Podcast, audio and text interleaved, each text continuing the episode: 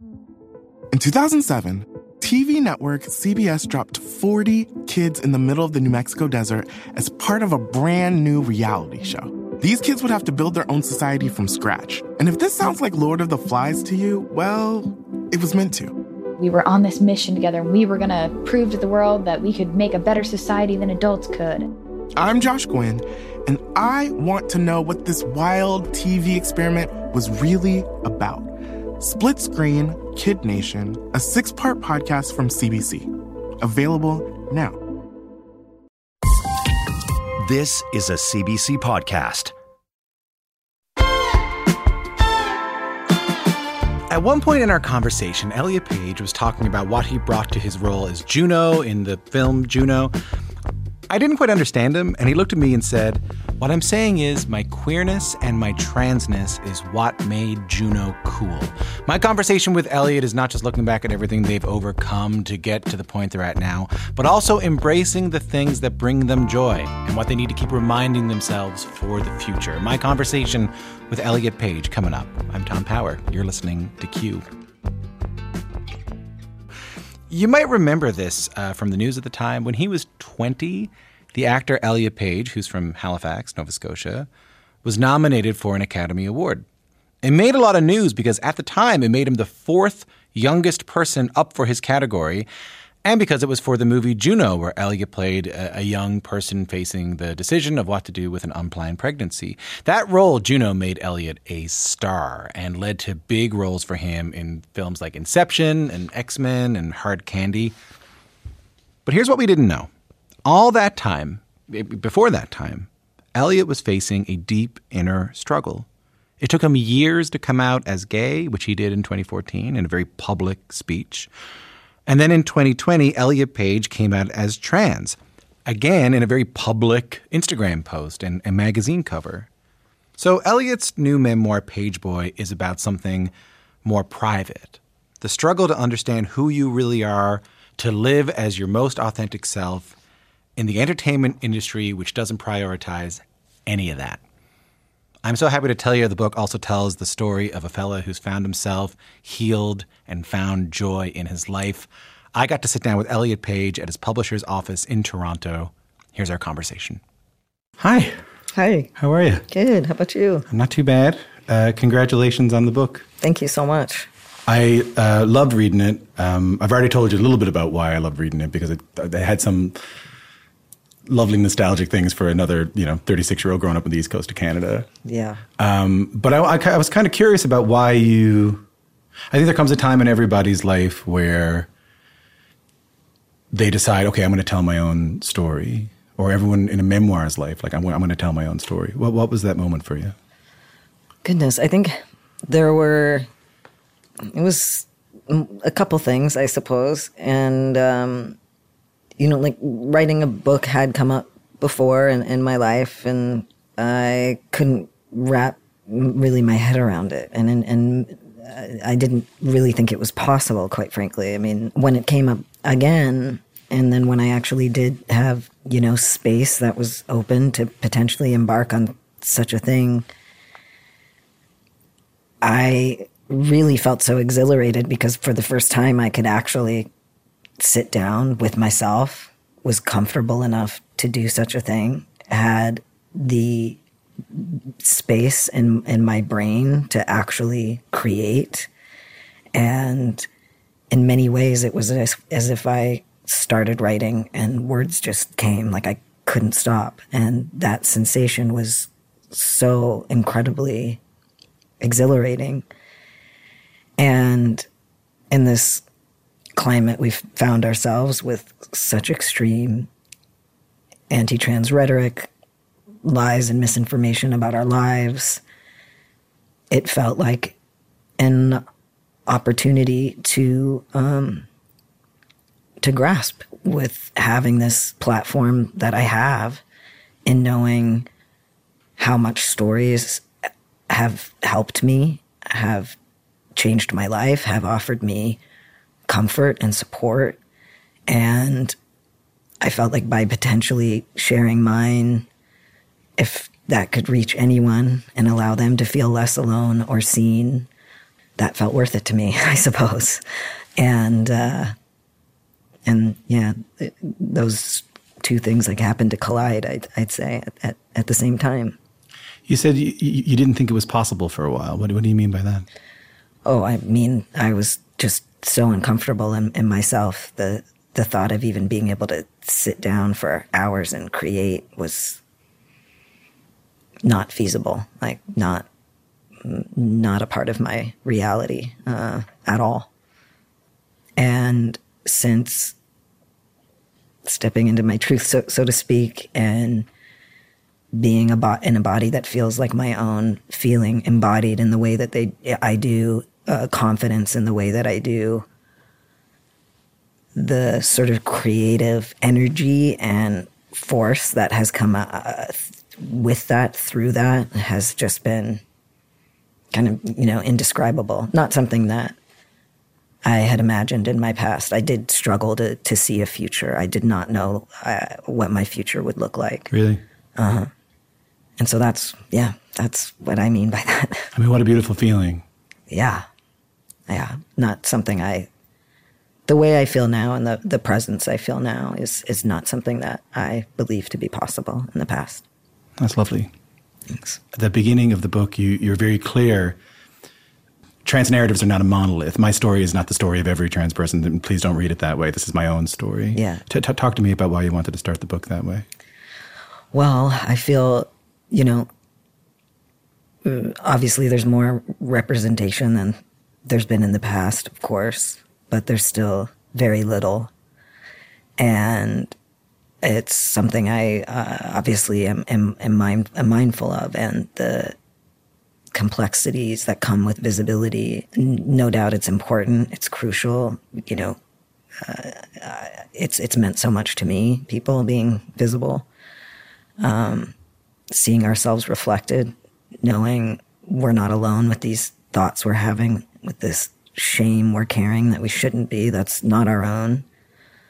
Um, but also, uh, you know, backlash comes with visibility, yeah. which disproportionately affects, of course, the most marginalized and vulnerable people in the community. And my life is not reflective of most trans people's experiences. People who disproportionately experience unemployment, experience homelessness, violence, um, incarceration, particularly black trans people. And it's, yeah, it's just, it's it's important that, you know, my story is not some sort of universalized story for potentially some people who might not be as familiar with the trans community or have not read a lot of the books by trans and queer authors that I most certainly wish people would read. Yeah, but people would read the worry that people would read your story and go like, "Well, now I get it." Exactly. Now, now, now I understand the right. trans experience. Yeah shortly in the book, not the not the very first part, because I know the very first chapter was sort of came out of you, um, very naturally. I've heard you talk about that. You know, you sort of writing and it just kind of streamed out of you the very first first chapter. But then the second chapter, I was curious as to why it came so early in the book, and it's sort of about the I think you would call it the sexuality sweepstakes, and um, it's around maybe the months before Juno comes out, or right around the time Juno comes out. And there's a lot of uh, speculation, and I, I might even add like pretty gross speculation, including here in Canada around around you. Why did you want to go there so early in the book? Well, I mean, the book obviously is nonlinear and inherently is, is nonlinear. And structured that way to at least, you know, for me to reflect mm, how I feel in my experience as a trans and queer person. And I think a lot of people can relate to knowing who you are when you're really young, but not necessarily having the language for it. Then getting older, a lot of noise getting in the way, people filling you with ideas and, and narratives that mislead you from your truth. Um, getting close, pulling back, getting close, pulling back, yeah. which is, you know, reflected in this book. And um, for me, I wanted to start with a period that was in a time when I really I, I felt like I was creeping closer to my truth, so to speak, or at least getting to a place where I was no longer going to allow shame to rule my life as much as it had growing up and in my adolescence. Shame, shame. Shame. Yeah. And um, occupy, you know, my mind and my body or my desires or what have you. And so, you know, the first chapter sort of leading to that point, And then I felt like it was important to show that then that shift into being known and the first time when, you know, uh, most people learned who I was as an actor and what have you. Yeah. Um, the impact of you know the sort of speculation and, and headlines that you're speaking to, and the pressure from the Hollywood machine, you know, to deny and reject the person that I am, and uh, so it felt sort of important to kind of launch off with that. Kind of set up the stakes for what you were dealing with at the time. Sure. How did you feel writing about the shame?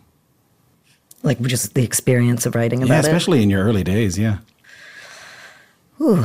It's a hard one. I find shame the hardest emotion to deal with in my own life. Yeah. I find guilt easier. I find anger easier. I find joy and all that stuff very pleasant. Mm-hmm. But when something boils down to shame for me, I find it very hard to access and even admit to myself. So I, I was curious about the act of having to write about feeling internalized shame when you were young. In many ways, there was something incredibly cathartic and healing writing about it to be able to revisit those periods and write about it in an honest way. I think, particularly, you know, in that time or in that time after Juno came out, I felt guilty and um, about feeling any negative emotion. Like I uh, just felt, oh, you're so ungrateful. Yeah. Like this is this thing so many people want, and um, being told your dreams are coming true all the time. When quite frankly, I was not feeling that way. That was Yeah. not a celebratory time for me whatsoever, and I was quite miserable, quite frankly. So writing about it was, I mean, interesting because sometimes it it could be difficult. Like I would have a physiological response, you know, feel my body curling in, like Really? oh yeah, get sweaty, like really. And and I don't know too if it's because I'm never written a book before, you know, and I don't know if it's because I'm an actor, so there's like a physical element to my work, and I don't know if I'm like feeling that and that's what allows words to happen or vice versa or what's going on there but um but there was something incredibly healing to write very honestly and vulnerable vulnerably and openly particularly about a time where i was so so so closeted and like yeah like private's not the word that it's closeted you know and to be able to sit and just write it all out without judging myself, at least not judging myself too much. you know, um, it uh, was, you know, a new experience for me. Yeah, I'm not surprised you had that sort of. I've heard that before about people having these sort of like physical, visceral reactions to kind of writing down these Yeah, childhood experiences or like young, young experiences. yeah, There's um something to be said for that time too, because I mean, I only knew you from movies and TV and stuff like that. What what struck me reading this book is the characters you were playing. I mean, help me out here. Were very like outspoken. Like your your roles in f- TV and film were almost known for being. If you were to be typecast as anything, it would be for like being this outspoken, you know, sort of confident character. And of course, as a viewer, you can get that conflated with the person behind the. I mean, it's common, right? Did that irony ever descend on you that you were making your living and, and getting fame and attention playing these really outspoken characters while inside sort of hiding your own self? Hmm.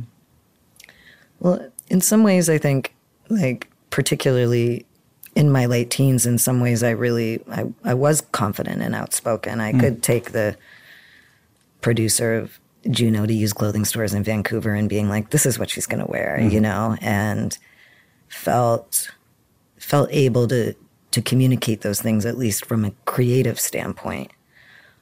And then in so many ways, I feel like that got squashed. I mean, literally, in the when that movie became the surprise hit, it became unprofitable. All of a sudden, they didn't seem to want the magic that I brought to that character that made that character special. You know, No. like that was shoved away. You know, You had gotten this. I'm just help, help me understand this. You had gotten. I'm saying this. I think my queerness and my transness is a part of what made Juno cool. Yeah. You know, what made that character special and, and resonate in a new way, particularly with a lot of young audience members, you know, and and then in terms of the actual promoting of, of, of the film and its success, that was apparently not allowed in that space. I understand. And I think entering, you know, I'd been working since I was 10, but not obviously like in the midst of that very, very Hollywood world, which Yeah. was a shock to me and all very, very new for me. Yeah, Pit Pony's not quite the same. Pit Pony's not quite the same. and I think I, you know, I got, you know, veered off course in regards to my own personal trajectory and what I needed to, um, where I needed to get to in my life. And obviously I, I, I made a choice to go along with it, but it definitely felt like, mm, it didn't feel like I had that much of a choice though. No. Yeah. And and I don't know why it took so long. That's a part of how I felt writing the book. If there was some sort of like big question as I wrote the book, one of my one of the ones that kept coming up for me was why did this take so long? what do you mean? Like, you? Why did this take so long? Coming out, becoming my authentic self. Why did that have to take so long? I feel like I lost a lot of time. Did you get any answers? Yeah, a few. Yeah.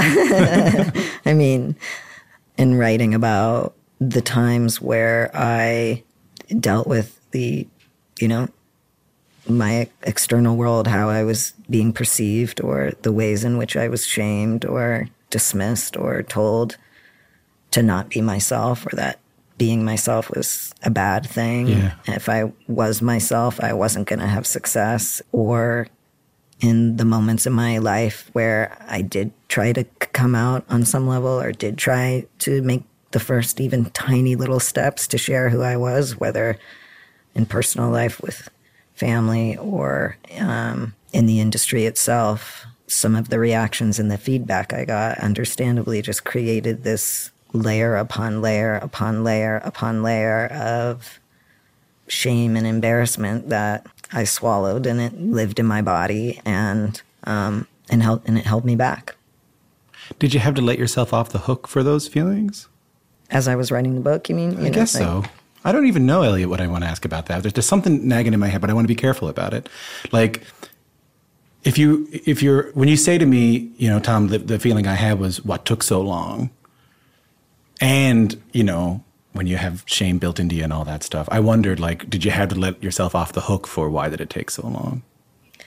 Yeah, I mean, I think I have a lot of, you know, compassion for myself, of course. Yeah, Um, I felt very alone in those periods, very isolated. I didn't really have like a queer community. I didn't I did have a lot to like dig through to get to where I needed to be and a lot of pressure to not get there.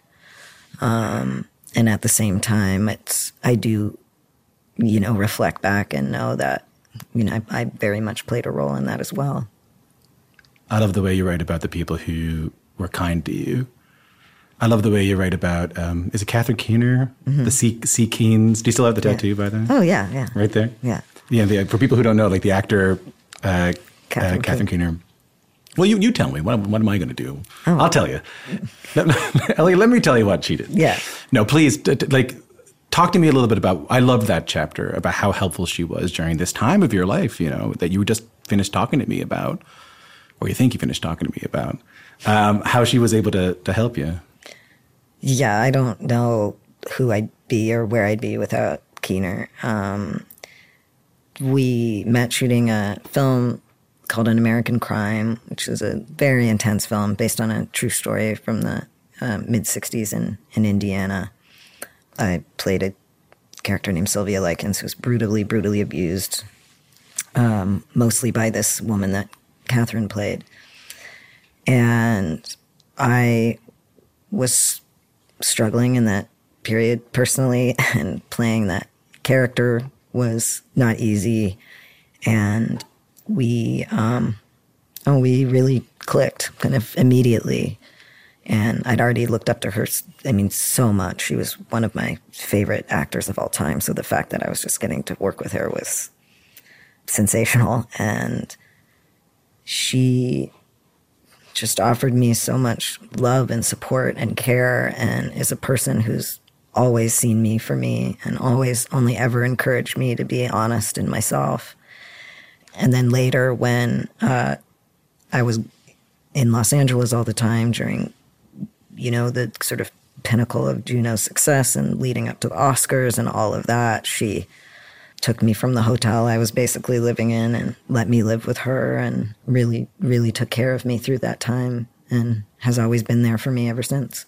What were the feelings you had when you wrote about the people who helped you? Deep, deep gratitude. Yeah. You know, because when I say I don't know where I'd be without these certain people in my life, I really don't. You know, I actually really don't. Yeah. More of my conversation with Elliot Page after this on Q. Hi, I'm Jessi Cruickshank.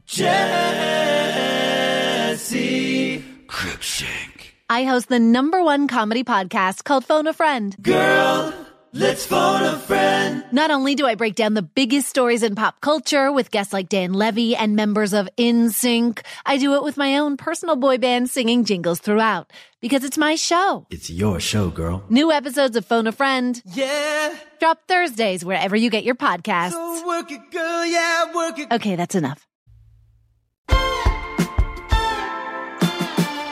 I feel so much joy when I'm hanging out with my trans friends and we're just together and sharing space and laughing and doing karaoke and you know to me that's key right now for joy is is community. What's key for joy is community. I'm Tom Power. You're listening to Q. You're in the middle of my conversation with the actor Elliot Page, who just released his first book. It's a memoir called Pageboy.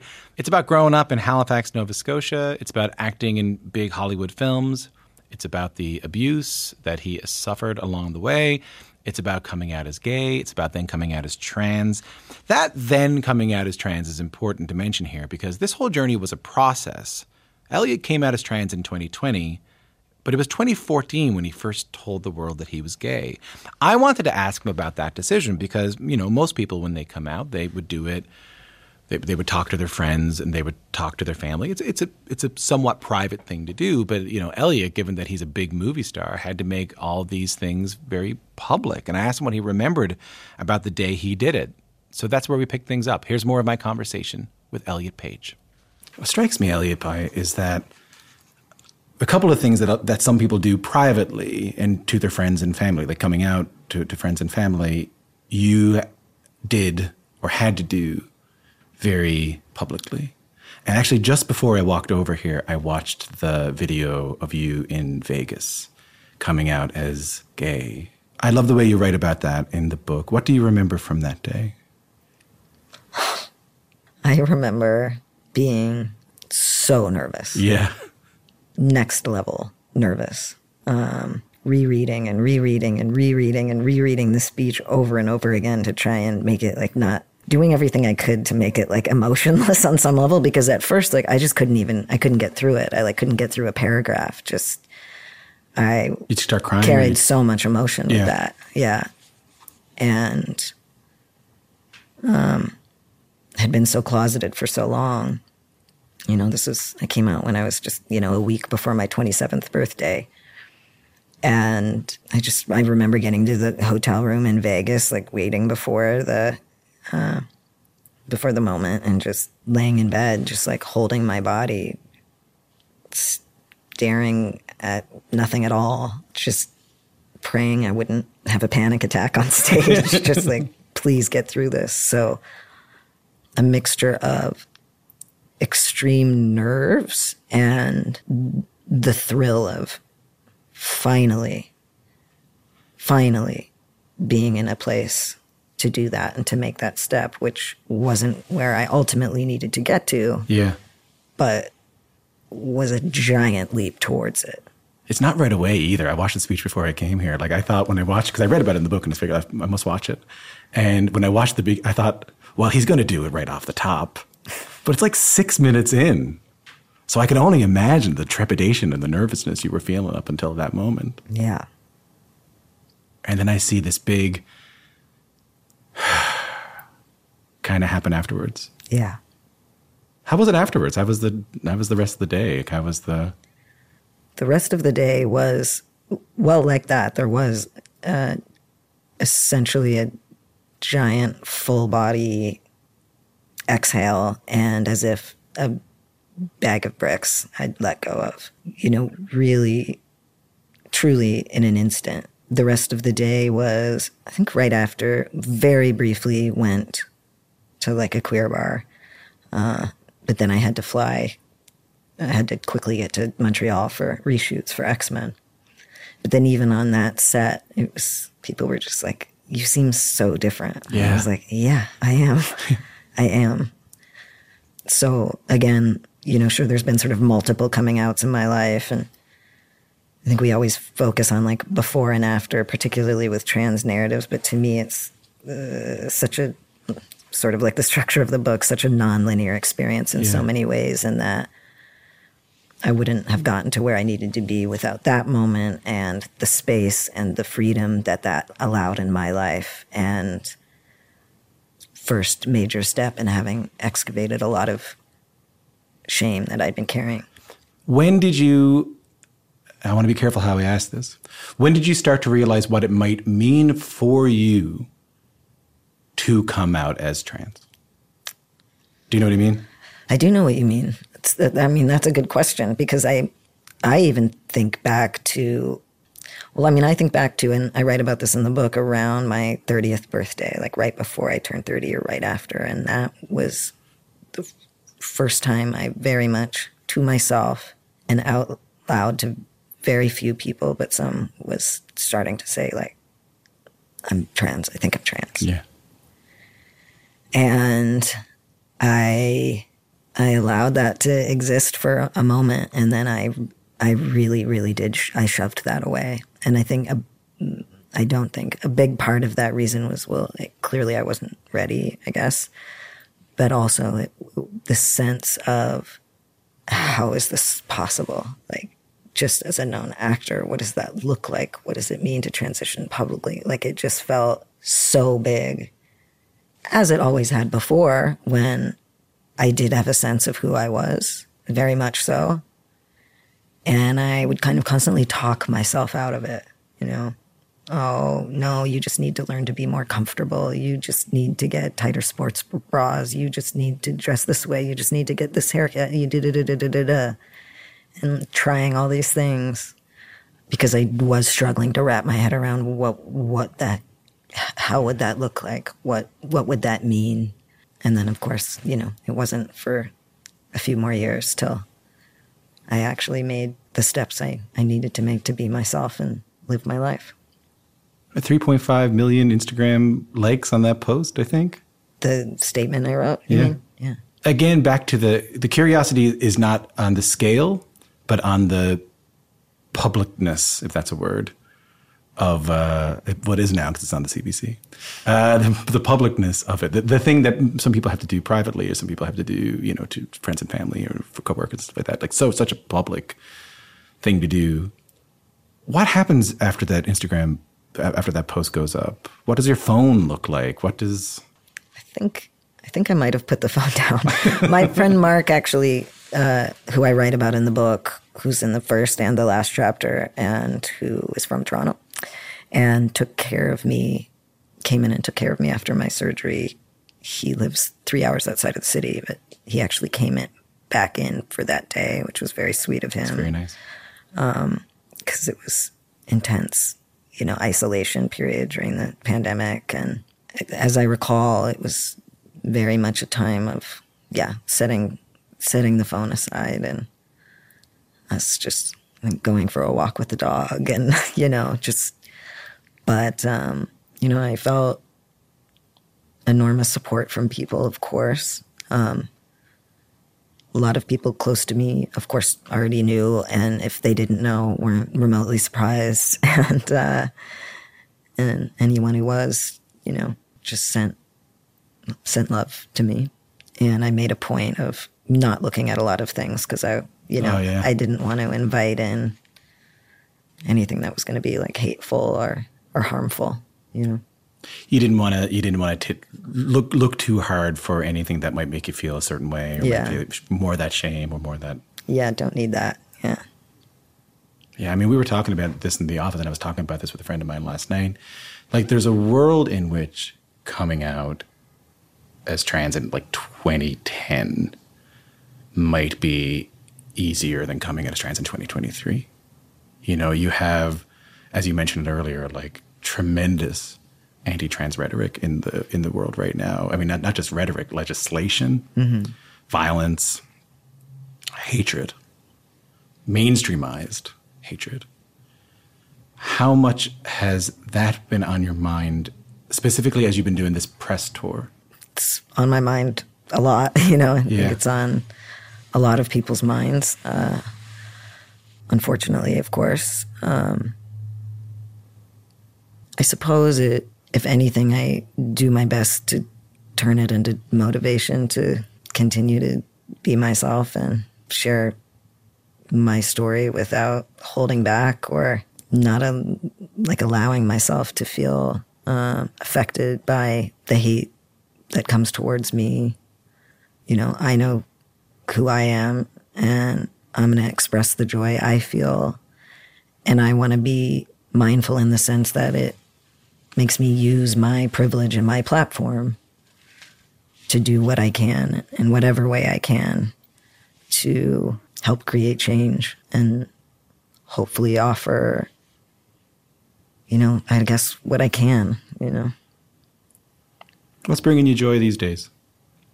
all kinds of stuff. I mean, when you go from being absurdly uncomfortable all the time Yeah. Um, to the degree that you can like barely think or function. Excuse me. Should I go on say the F word. Listen, at this point, Elliot, oh. you're such a Canadian icon that I think you can say fucking the CBC. I oh, think yeah. you're allowed. Thanks, CBC. Yeah, no problem. One time only. Yeah. Jo- Joni Mitchell's allowed to smoke, and you're allowed to say. That's, Oh, what- that's okay, cool. is. Yeah. Wow, that's an honor. Congratulations. Um, um, you know, to go from being barely able to to think or function to not really understand how people go about their lives, like to waking up and feeling present and feeling embodied. I mean, that's joy to me. It's having coffee in the silence with my dog in the morning, truly. Um, so it's, of course, the big, obvious moments. And for me, it's also very much the moments in stillness. And so much for me right now when we do think about all the horrificness in regards to laws being passed and hate towards us being, you know, weaponized and used to, to gain votes and power.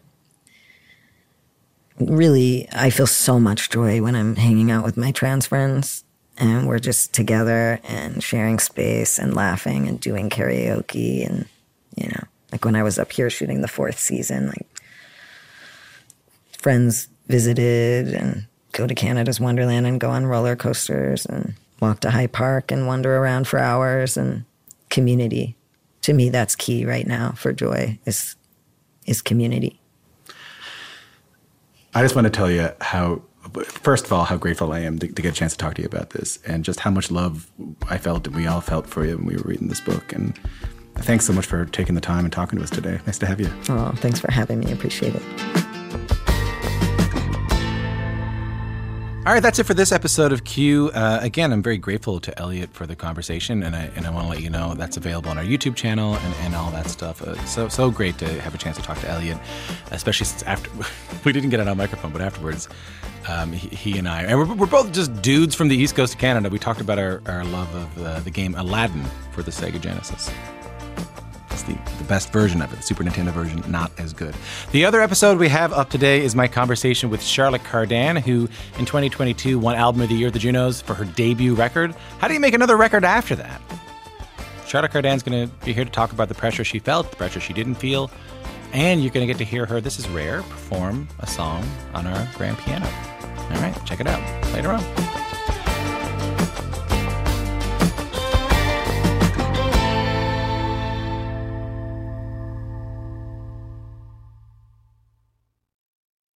For more CBC podcasts, go to cbc.ca slash podcasts.